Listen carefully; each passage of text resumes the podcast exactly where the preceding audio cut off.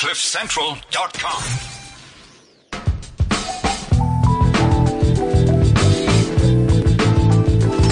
The Daily Maverick Show on CliffCentral.com. Good afternoon. You're tuned into the Daily Maverick Show. Today you have me, Greg Nicholson, with you, your- your usual host, Kingsley Kapuri. Um, I'm not quite sure exactly where he is, but I assume he's off saving the world and doing his sort of nine to five job, which is uh, helping young people and, and sort of youth and skills development and leadership development. What a week it's been in the last week. I, on Thursday and Friday, I was in the Eastern Cape. If you're reading Daily Maverick today, you might have seen an article I did on Net One, the social grants uh, company who distributes it through their through their company, Cash Paymaster Services. And I won't mention which telecom company I'm with, but I did not quite have much reception over there, and so I wasn't really catching up with the news and everything that was going on. And it wasn't until I got back on Friday afternoon that um, I found that everything is just sort of changed. Everything was hectic, I think. So we saw some of these Gupta leaks coming out last Sunday, where the Sunday Times and City Press had uh, had dropped a number of sort of exposés on on these issues. Um, and then when we got back, uh, I came, I came and arrived and saw the Daily Maverick, uh, our investigations unit, which was recently launched called Scorpio, along with amaBhungane, the independent, uh, um, not, not, not, not, not for profit investigations unit, had dropped a whole lot of new information. And, and it turns out they have a much, much larger database of, um, information, emails from, from the Gupta family and, and their associates. So today, um, we're going to start off by jumping into some of those issues and looking at the Gupta leaks, their impact, some of the investigations around them. Then after that, we're going to look at the issue of, of feminism in different languages. So we're going to be speaking to some women who have put together a Setswana dictionary recently. And finally, we're going to, going to jump up to Kenya where there's a sort of David and Goliath story up there where, um, a new, um, or, or a, new case has seen quite a small, small sort of group of people up there really take on the government and win.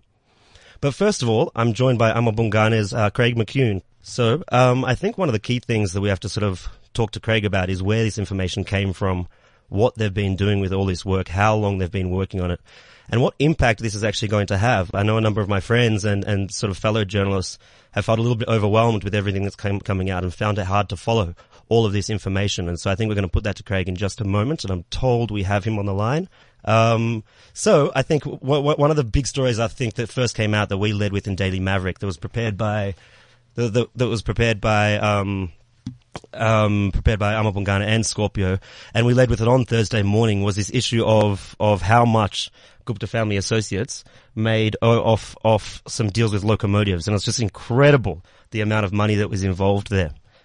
So I think yeah, one of the key things is that we've seen, and as we spoke to Ranjeni last week about these issues, is and this was before all of the huge trove of information came out, was that we've long held suspicion, and there's been a lot of proof and allegations against um, against the the Gupta family and their associates. But with these emails, we can really see how far the tentacles spread. The tentacles of of I think the word state capture can be overused sometimes. Effectively, what it is, it's the Gupta and their associates.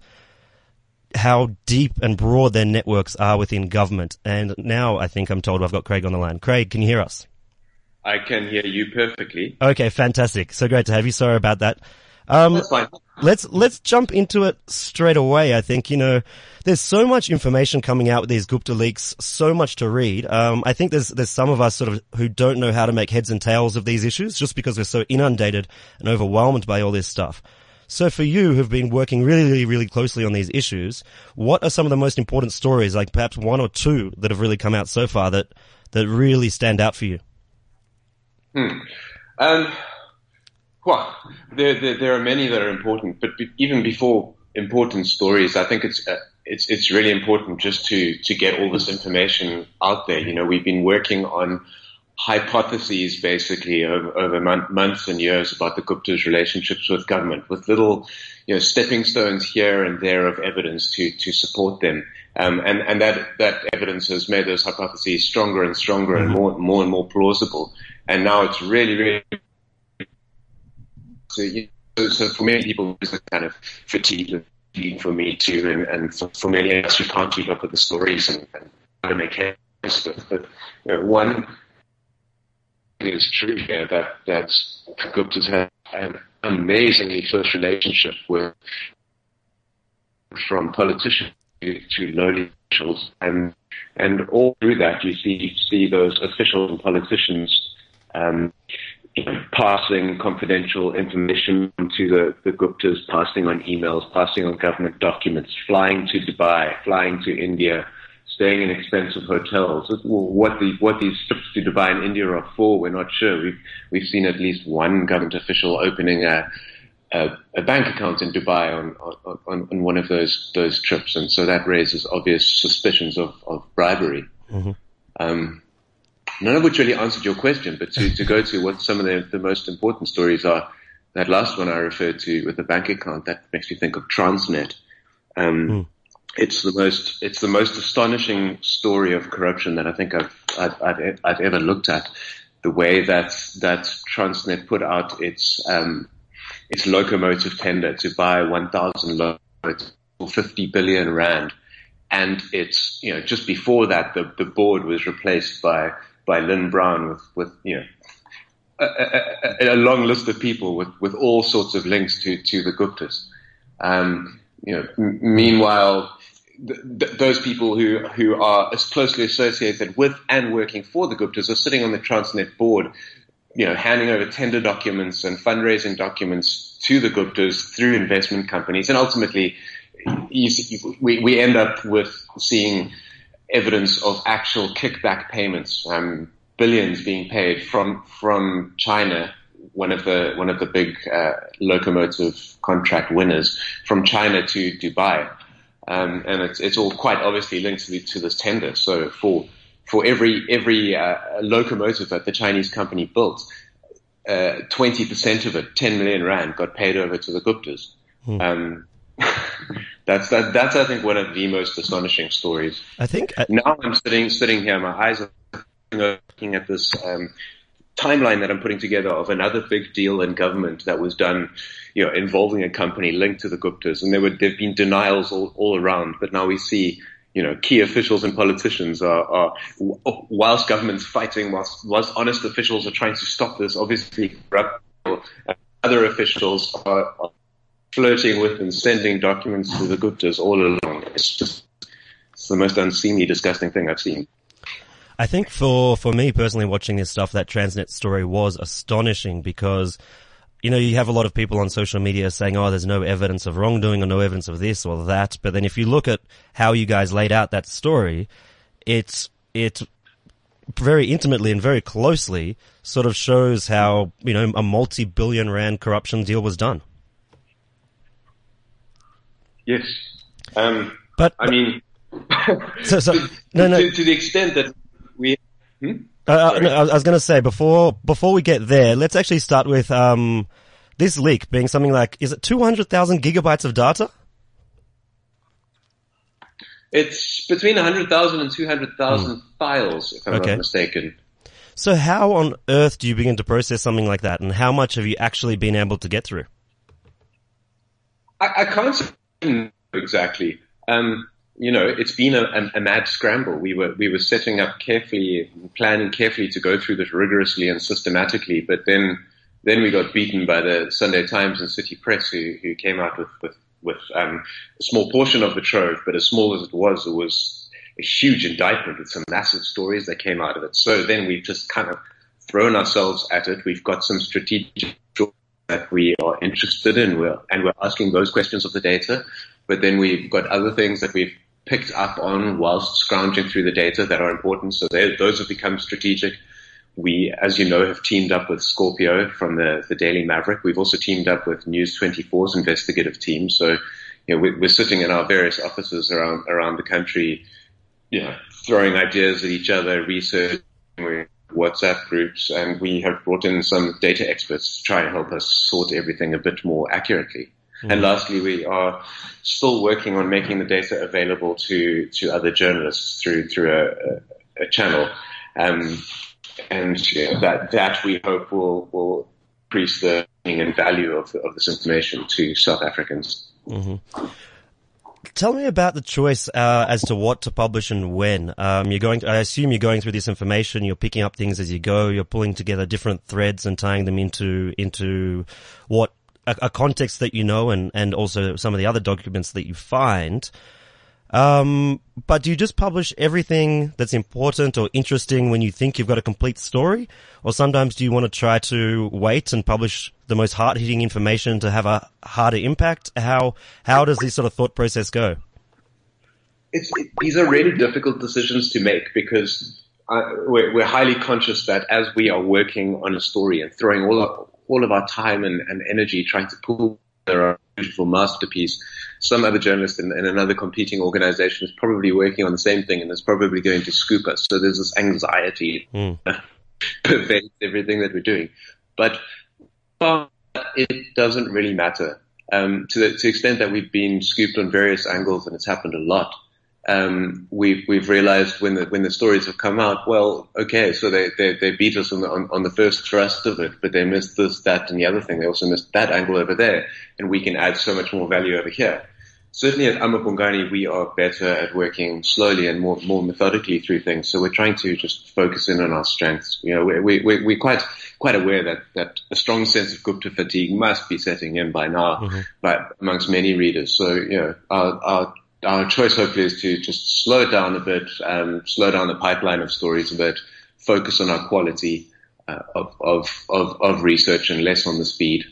Um, and yeah, Mm-hmm. so it goes. And of course, we, as ever, we must always focus on like strategically the most important published stories. But at the same time, we are also looking for options to, you know, stories that, that leaven the, the, the, the offering. So it's not, it's not all, all super dense. You know, there's some, some light-hearted things which are coming through. And today we, we've discovered some hysterical things which will hopefully be, be published in the, in the days. Maybe, you know, less astounding than complicated bribe agreements. But, um, yeah, I, I, hope the one that we've just, just found is, is, is, turns out to be as funny as it looks. Um, you'll, you'll know soon. It, it, it, does seem that we're just getting an astonishing amount of information and, and there is some rather interesting or just bizarre stuff that's coming out. So even, I think it was, um, City Press and perhaps Sunday Times as well, um, published something about, uh, Duduzane Zuma's emails with, um, different girlfriends he has and things like that. So it's sort of bizarre, all these weird things that are coming out. But let me, to, to get back on track, um, when the, the idea you have of of putting all this information up on a um, sort of with, within sort of an international database and an offshore or multiple offshore um, databases so that it can't get stolen or or hacked or or it's not compromised essentially. Then the other issue of when when the editorial amaBhungane and Daily Maverick Scorpio put out, you seem to mm. highly emphasize that the whistleblowers who helped you um, receive this information, I assume, could be at risk. So I'm wondering now that the stories are coming out and they keep on coming out, what has been the reaction? Have you been threatened? Have Have you seen some of these potential risks um, spring up? To the best of my knowledge, I haven't come across any anything about those risks. But as far as the sources go, we operate on a, on a, on a need to know basis. That's one of the, the better ways to, to protect them. So, you know, I don't, I don't have all of that first-hand information. Um, but I'm not aware, aware, of any risks. The most, the most uh, shady thing I've seen is constant references by government departments, people, and the Hawks themselves saying that they they're mounting an investigation, and by the Guptas mounting and try and establish the veracity of these emails, which sounds to me like a euphemism for hacks and raids uh, mm. of, of our information. But that hasn't happened. Um, as far as I know, I, I, I, might not, I might not know about a digital hack, but you know, that, that hasn't happened as far as I know. Um, so no, I, I haven't seen any sign of that. I'm very happy to say that, and I hope it carries on that way. Would would it be a problem if you were to share some of this information, you know, with um with sort of the Hawks or even crime intelligence or something like that? Is is that a risk? I'm, I'm thinking. So if, if they were to, were to hack you, I wonder how. As long as they don't steal the information, would it pose any sort of risk if there was perhaps an inquiry set up and they asked you to share this information with them? Look, if if the Hawks were to walk in here right now and take all of our data, um, the biggest risk is being able to triangulate to the sources um, and going going after them. So that that's probably the, the, the main problem. The secondary problem I think has been been averted, and that is for the data to be taken away so that no one can report on it. That that can't be done anymore. The horse is bolted and the data is everywhere and it's offshore. So that's not really a risk. Um, yeah. Um, as far as sharing the data with authorities goes, I don't think we've actually formed our official position on that, but generally we, we do not do that. We are journalists who work for the public and for, for our readers. So we, we make the information available to them and we don't want one day when we try and um, get sources to or potential sources to speak to us on stories for people to we don't want to talk to you because you are accomplices with X, Y, Z authority, be it the Hawks, the FBI, the CIA, or Mossad, or whatever. You know, so we're not we're not working for them. They must do their own jobs. We're, we're telling stories for our readers, and that's usually how we would uh, think about it. Now, we mentioned a little bit before about the big picture of this, where where it looks like the, the Gupta family and their associates have their tentacles across many state organizations, um, and how, how compromised certain ministers are, um, how compromised certain SOE leaders are. But one thing that seems to be missing from this is the president's hands on, on, on, any, any of these sort of allegations. We obviously saw there was that one report where there was a draft, uh, letter requesting, um, residency, um, in, in the UAE. There was other claims that he had this weekend that he actually has a house in Dubai. Um, but otherwise it seems that his hands, he seems to be fairly distant from any of this information. Are you getting the same sort of sense?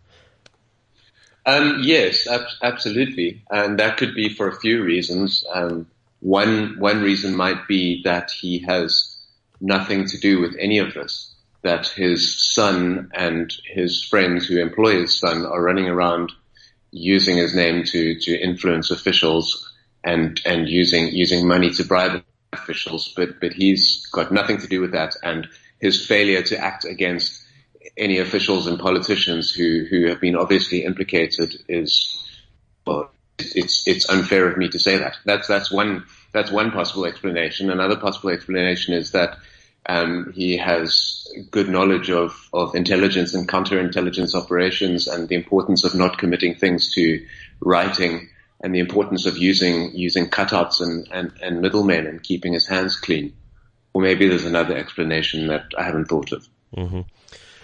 Um, do you think through these leaks so far, at least the stories that's come out so far, we have enough information to criminally prosecute certain individuals? And, and if you do think so, can you tell us who? Um, it, that's quite that's quite a quite a scary question for, for me to answer without without thinking it through very very carefully. Um, you know, to to accuse somebody of, of criminal conduct, but some names that come to top of my mind are Anoj Singh at Transnet and Dan Mantsha at Denel. There's very serious again, evidence against them. Moses too. Um, uh, some some top officials at at Home Affairs, um, the advisor to Minister Gigaba, who is now also on the Denel board, also has very very serious questions to answer. Whether or not it's prosecutable, um, whether or not they can be charged criminally, I'm not I'm not a lawyer, so I, I, I better not venture an opinion there. But but those and other people have very very serious questions to answer about their conduct. Now, we're hoping today to chat to you a little bit more about the investor sort of investigative journalism behind some of these issues, but we don't quite have time. So let me just finish with, I know, I'm sure you've seen that, you know, some American publications like the New York Times, Washington Post, they've received a boost in public support and subscribers after receiving sort of strident criticism from President Trump. I was wondering if you, as amaBhungane, or, or if you've seen any sort of other sort of similar movement in, in South Africa where there's a rising support for such organizations for strong, independent and critical journalism, um, in the face of obviously your amaBhungane and many other news organizations are constantly criticized by, um, the Gupta's media outlets, by MKMVA and so on and so on. Do you see any sort of sense of rising support? Um, yes, Jimmy Manyi, sorry, Mzwanele Manyi and Andile Mngxitama to to prominent Gupta supporters are in fact our very best fundraisers. Every time they launch an attack on us on Twitter, we, we, we get a get a flood of, of supported mm. donations through our through our, our Give & Gain channel where the, where the public can can donate money to support us. Um, uh, and yes, every time that we publish a, a, a, big story, we, we, we get a flood of both that kind of support, but, but, you know, almost more, more importantly, moral support coming in on social media and messages from, from everywhere. And we get, we're getting a very visceral sense that as people become more frustrated with, with our, our governments and its, its apparent inability to, to, uh, act on this kind of information, people are turning to, to journalists more and more and are, are supporting us in a more profound way than we, we, we've ever felt before. Just in terms of my, my anecdotal interactions and my, my watching of social media, that's what I see. You know, without without a credible police, without credible hawks, without a credible national prosecuting authority, what we seem to have left are the courts, importantly, uh, civil society, and, and, and journalists to, to hold back a tide of corruption. Those those who are, are incredibly frustrated seem to be rallying behind journalists and Oh, that's important support. I, I couldn't agree more. Craig McKune from amaBhungane, thank you so much for speaking to us, and we'll be following your reports closely. Cool. Thank you, Greg. Cheers. Bye-bye. Bye. Bye. You might have noticed I, in that interview, I meant a couple of, uh, I said a couple of times about almost the Gupta fatigue and scandal fatigue. And, um, with a number of people I've spoken to, there has been a key sort of issue, you know, as, since these reports started coming out in City Press and the Sunday Times, they've almost been non-stop and now we're getting so much information, like I said, on, on pictures Duduzane's girlfriends, um, Durazane Zuma's girlfriend sent him from, um, Ace Magashule's son and his involvement from all these high, high sort of, um, allegedly corrupt issues, perhaps at the, the state-owned entities. Um, and it's non-stop. And I know it's ex- it's extremely hard, I think, for a lot of people to keep up with all this stuff, to to continue to read the array and the range of of articles that continue to come out. Given that we only have number one so much time in the day, and number two that there are actually other other stories and issues that we have to focus on. But I think it's important to remember that from a news consumer's perspective, that we have to continue to try to engage as much as we can with some of this stuff while it is, um, it's not sort of flowing. I guess it's, it's pouring, you know. Um, we have to continue to try to get through what we can and try to share the information and sort of weed out what we think are the most important facts and what, what, what are the most important issues that we have to take forward. Because it looks like this is a crucial time in the country where not only is has there been before these emails came out, but there has been a rising tide of people who are willing to confront um, certain nef- uh, nefarious activities within within government, within the ANC, also within the private sector, and and a lot of people talk about this sort of idea of a turning point moment in the country, but I don't know if turning point would be the right word, but it's, it's, we're definitely seeing a rising tide of change and we're going through one of those, one of those eras where things are ready to move. They're ready to change. Things might seem like the Gupta family, um, certain politicians, uh, certain government leaders and businessmen will never have a day in court or they'll never face justice. But without a doubt, it seems to be right now that, that we're going to, um, um, um, we're going to see some very large changes in the country, and we have to remember that we are going to an ANC conference this year, and we are going to um, be electing, most likely electing a new ANC leader, and with that often comes these sort of tides of change. On the other other side, I think it's important to remember from our position as news practitioners that we have a responsibility to find and release um, the most important information rather than sort of drowning out the biggest and most important stories with um, sensation and scandal. And I think within that, we have to somehow sort of find a balance there. So going forward, it's going to be interesting times. The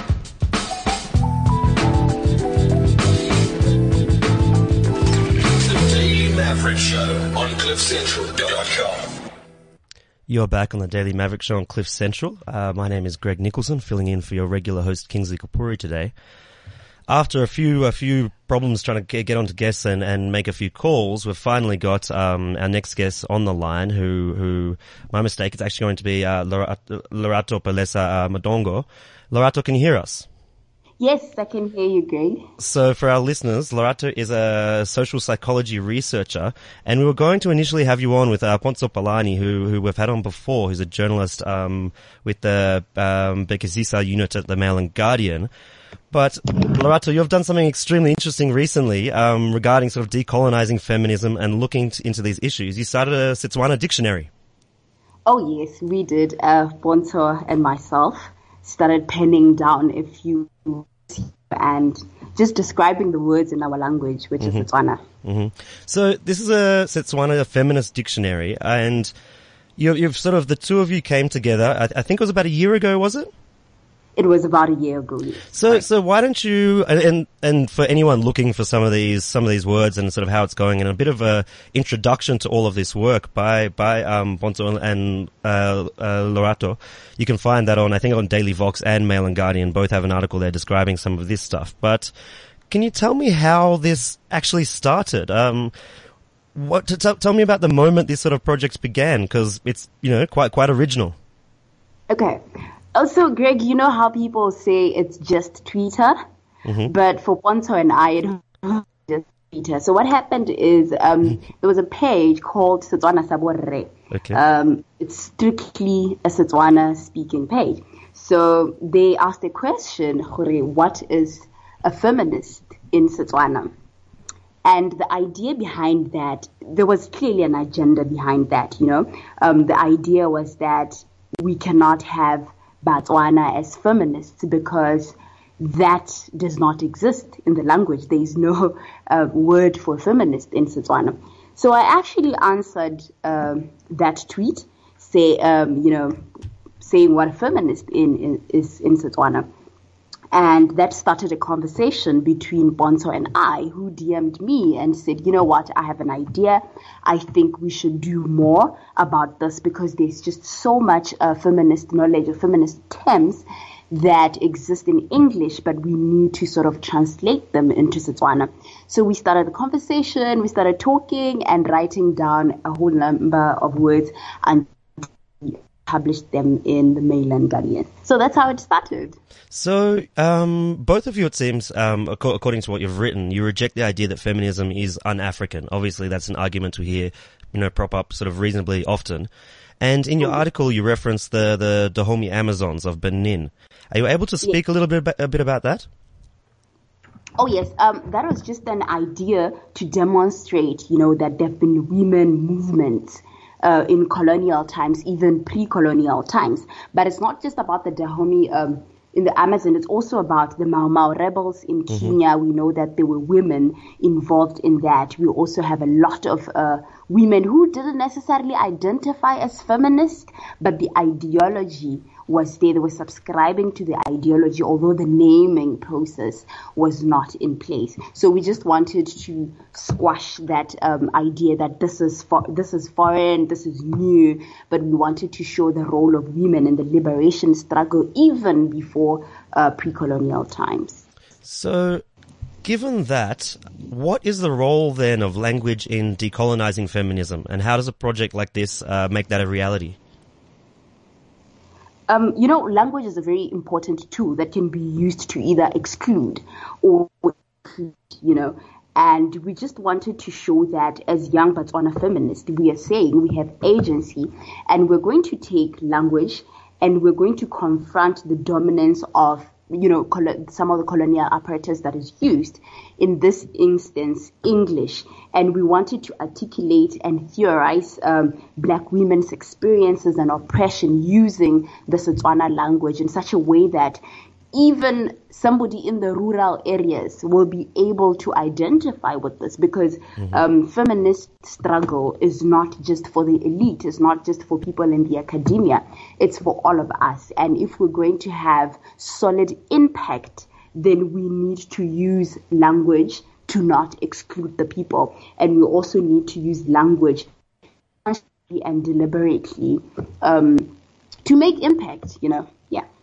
Can you take me through some of the practicalities of actually putting this together? So, you know, the idea of creating a dictionary for something or, or, or, translating or finding new phrases or words for something, I think for most of us is sort of unthinkable or, or at least quite daunting. Did you, did you consult with language experts? Um, did you make new words or did you sort of merge and, and morph existing words or phrases? And, and what about the d- different dialects of Setswana? How did, how did you sort of break, w- work with them? Okay. Um, we we actually just merged phrases, you know, mm-hmm. because one thing that you have to know about Setswana is we're not really into qualifying and naming things. We're a very descriptive language, you know, from just our greetings to everything. We're very descriptive. So it was more about describing what exactly that means. And mm-hmm. um, the, the dialects, I'm from Botswana and Pontsho is from South Africa. So share Setswana as a language, but it's quite different. But we allowed for it. We we were very intentional about not using because there really isn't one um, homogeneous Botswana. It's different. Even here, the tribes, uh, Botswana speaking tribes in Botswana, you'll find that the dialect is quite different. So we allowed for that. We also allowed for that. But it was quite difficult. It was quite difficult task to do. but we managed, uh, we managed to make it work and we we're hoping to put more words and you know mm-hmm. expand the the project. Can can you take us through so we understand sort of the process of how, how this works? Perhaps a a couple of the words, or, or perhaps even just one of the word, and sort of the different debates you and Pontsho had together about how to formulate a Setswana definition for that? Was there something that sort of you guys spent a while on, where you really sort of went back and forth trying to write, find the right uh, definition? Oh yes, definitely. Um, masculinity was one of it. Okay. Because masculinity, you know that even in um, social sciences, there really isn't one word that describe what masculinity is. So we had to really, um, we, we had to take little segments of the definition of what masculinity is in English and try to translate that into Setswana. And it was it was quite it was quite a daunting um, thing to do, but we managed mm-hmm. we managed to make it. And we also had some difficulties in um, defining things like um, the the pronouns given to you know non-binary people that they use instead of the he or the she because we didn't really know how to go about it because in Setswana we don't have um, gender specific pronouns. Mm-hmm. There really isn't a he or she in when you speak Setswana, so there was that little confusion, but we managed to have the conversation and actually come up with something concrete, something that we are happy about. Um, I, I, even though it's just, just so I'm looking at the list of words here, and so I'm a uh, white monolingual, mono, mono, monolingual uh, male, but I can, I, am still learning something from just going through this list because I didn't even know what words like Kiriaki were, um, and some of the others. But I, would really encourage anyone who's interested to check it out on the Mail and Guardian, or um, it's also up on the Daily Vox. This article.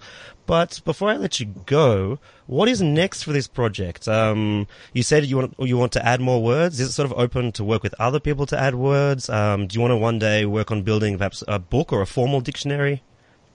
Oh yes, definitely. Would like to build something more formal. Uh, would like to add more words, more phrases, and I think in the decolonial agenda, um, we could even have partnerships in future with um, other feminists from other African countries because we are all suffering from the same mm-hmm. um, excuse that we get from people who are trying to dismiss um, to dismiss our experiences with this line that oh because the feminist words do not exist in your language therefore not exist so it would also be a very great platform to sort of create those partnerships and networks and collaborations uh, across the continent. But it would also be very important to make like a formal dictionary so that it could also be used in scholarship, you know, um, it could also be used to, to reference, which is also just another um, topic in its own of who gets to be referenced in academic work and stuff like that. But mm-hmm. it's also about reaching um, reaching the furthest, furthest, even people in rural areas should be able to identify with what feminism is trying to do. So yeah. And so, sorry, I know I said I'd let you go, but just I'm quite interested in how has the response been from your friends and family? Um, have you been starting to use these words and phrases with them? And uh, is it something that they, you know, that, that you find a marked difference as to if you were to say the English word? Um, yeah, what, what's sort of the response? Oh yes, there's definitely a huge difference. Um, how would have, you know, when you're explaining a term in English and when you're explaining it in Setswana. For example, um, it's, it's it's a struggle trying to explain something like social justice, mm. but when you say it in Setswana, it's very very easy to understand. It's really easy to understand, and the the reception from friends and family and just social media has been very good um, with people obviously interested in this project because it like we said before it's trying to dismantle exclusion of the people from knowledge production through language so it's sort of accessible and understandable and the reception has been really good uh, yeah. Lorato uh, Palesa Modongo, um, social psychology researcher, and as well as your who, who you were working with, Pontsho Pilane, um, Ponzo from that's right, yeah. from from Mail and Guardian. Um, thank you so much for speaking to us, and we'll keep on following your work. Thank you very much, Craig, um, for the interview, and yes, uh, be on the lookout for more work. We'll we'll, we'll keep a close eye. Thank you so much. Well, um, extremely interesting there. I think a lot of it seems actually after this, this didn't seem to link directly into some of these conversations we've had about fees must fall and, and the decolonization discussion that sort of arisen from that and has also been going on for a long time in other quarters. But without a doubt, it seems to have quite a close relation to sort of some of these important issues of decolonization and how, how do we take it from things that are being perhaps raised um, as an urgent uh, an, an urgent challenge that we need to sort of tackle and start working through in society and just making it a priority to actually taking action and practical steps to implement decolonization into into our society, our lifestyles, our language, um, our relations, and, and, it seems like this project is is one such that will take this sort of these issues forward. Um, I think well, one of the sort of interesting things that's that I've seen at least in, in the last couple of years is um, some universities at least trying to. So we're just talking about the fees must fall conversation about decolonization, and you see at least at least some universities trying to respond to this call of uh, quality decolonized education. Um, I'm not sure how, how deeply they're trying to respond to it, but you do see some issues. So recently there's, there was a new center launched at the University of Johannesburg that, that focus on, um, African uh, epistemology and, and, and, knowledge systems. And I think they've got about, um, 10 researchers in there who, who will actually be, be working on issues of African philosophy, um, uh, African knowledge systems, uh, lo- local, local medical treatments, um, and, and, and so on. And they're, the at least the university is pushing this forward as a strong sign of their commitment to um, to these calls for decolonization. I think it might just be an, an initial step, and I know there, there, there might be a couple others at other universities out there. I think it's an initial step, but such projects and such focus on a stronger local content and uh, and an emphasis of local understanding, local languages, and pushing them um, I think is extremely, extremely crucial for, for us going forward as a society and, and, and, and, and working on these issues together. So, Unfortunately, we couldn't get on to Lucy Claridge today to talk about uh, uh, the Ogiek people in Kenya who have won that sort of landmark um, human rights uh, court, court case. But hopefully, we'll be able to speak to her soon. Um, don't worry, next week you'll be back with your regular host, Kingsley Kapuri, and hopefully some of these issues that I've experienced will be ironed out. Thank you so much for joining us. You can download the podcast, share it with your friends, and, and always feel free to engage with us on Twitter at, at DMZA. My name is Greg Nicolson. I'll see you next week.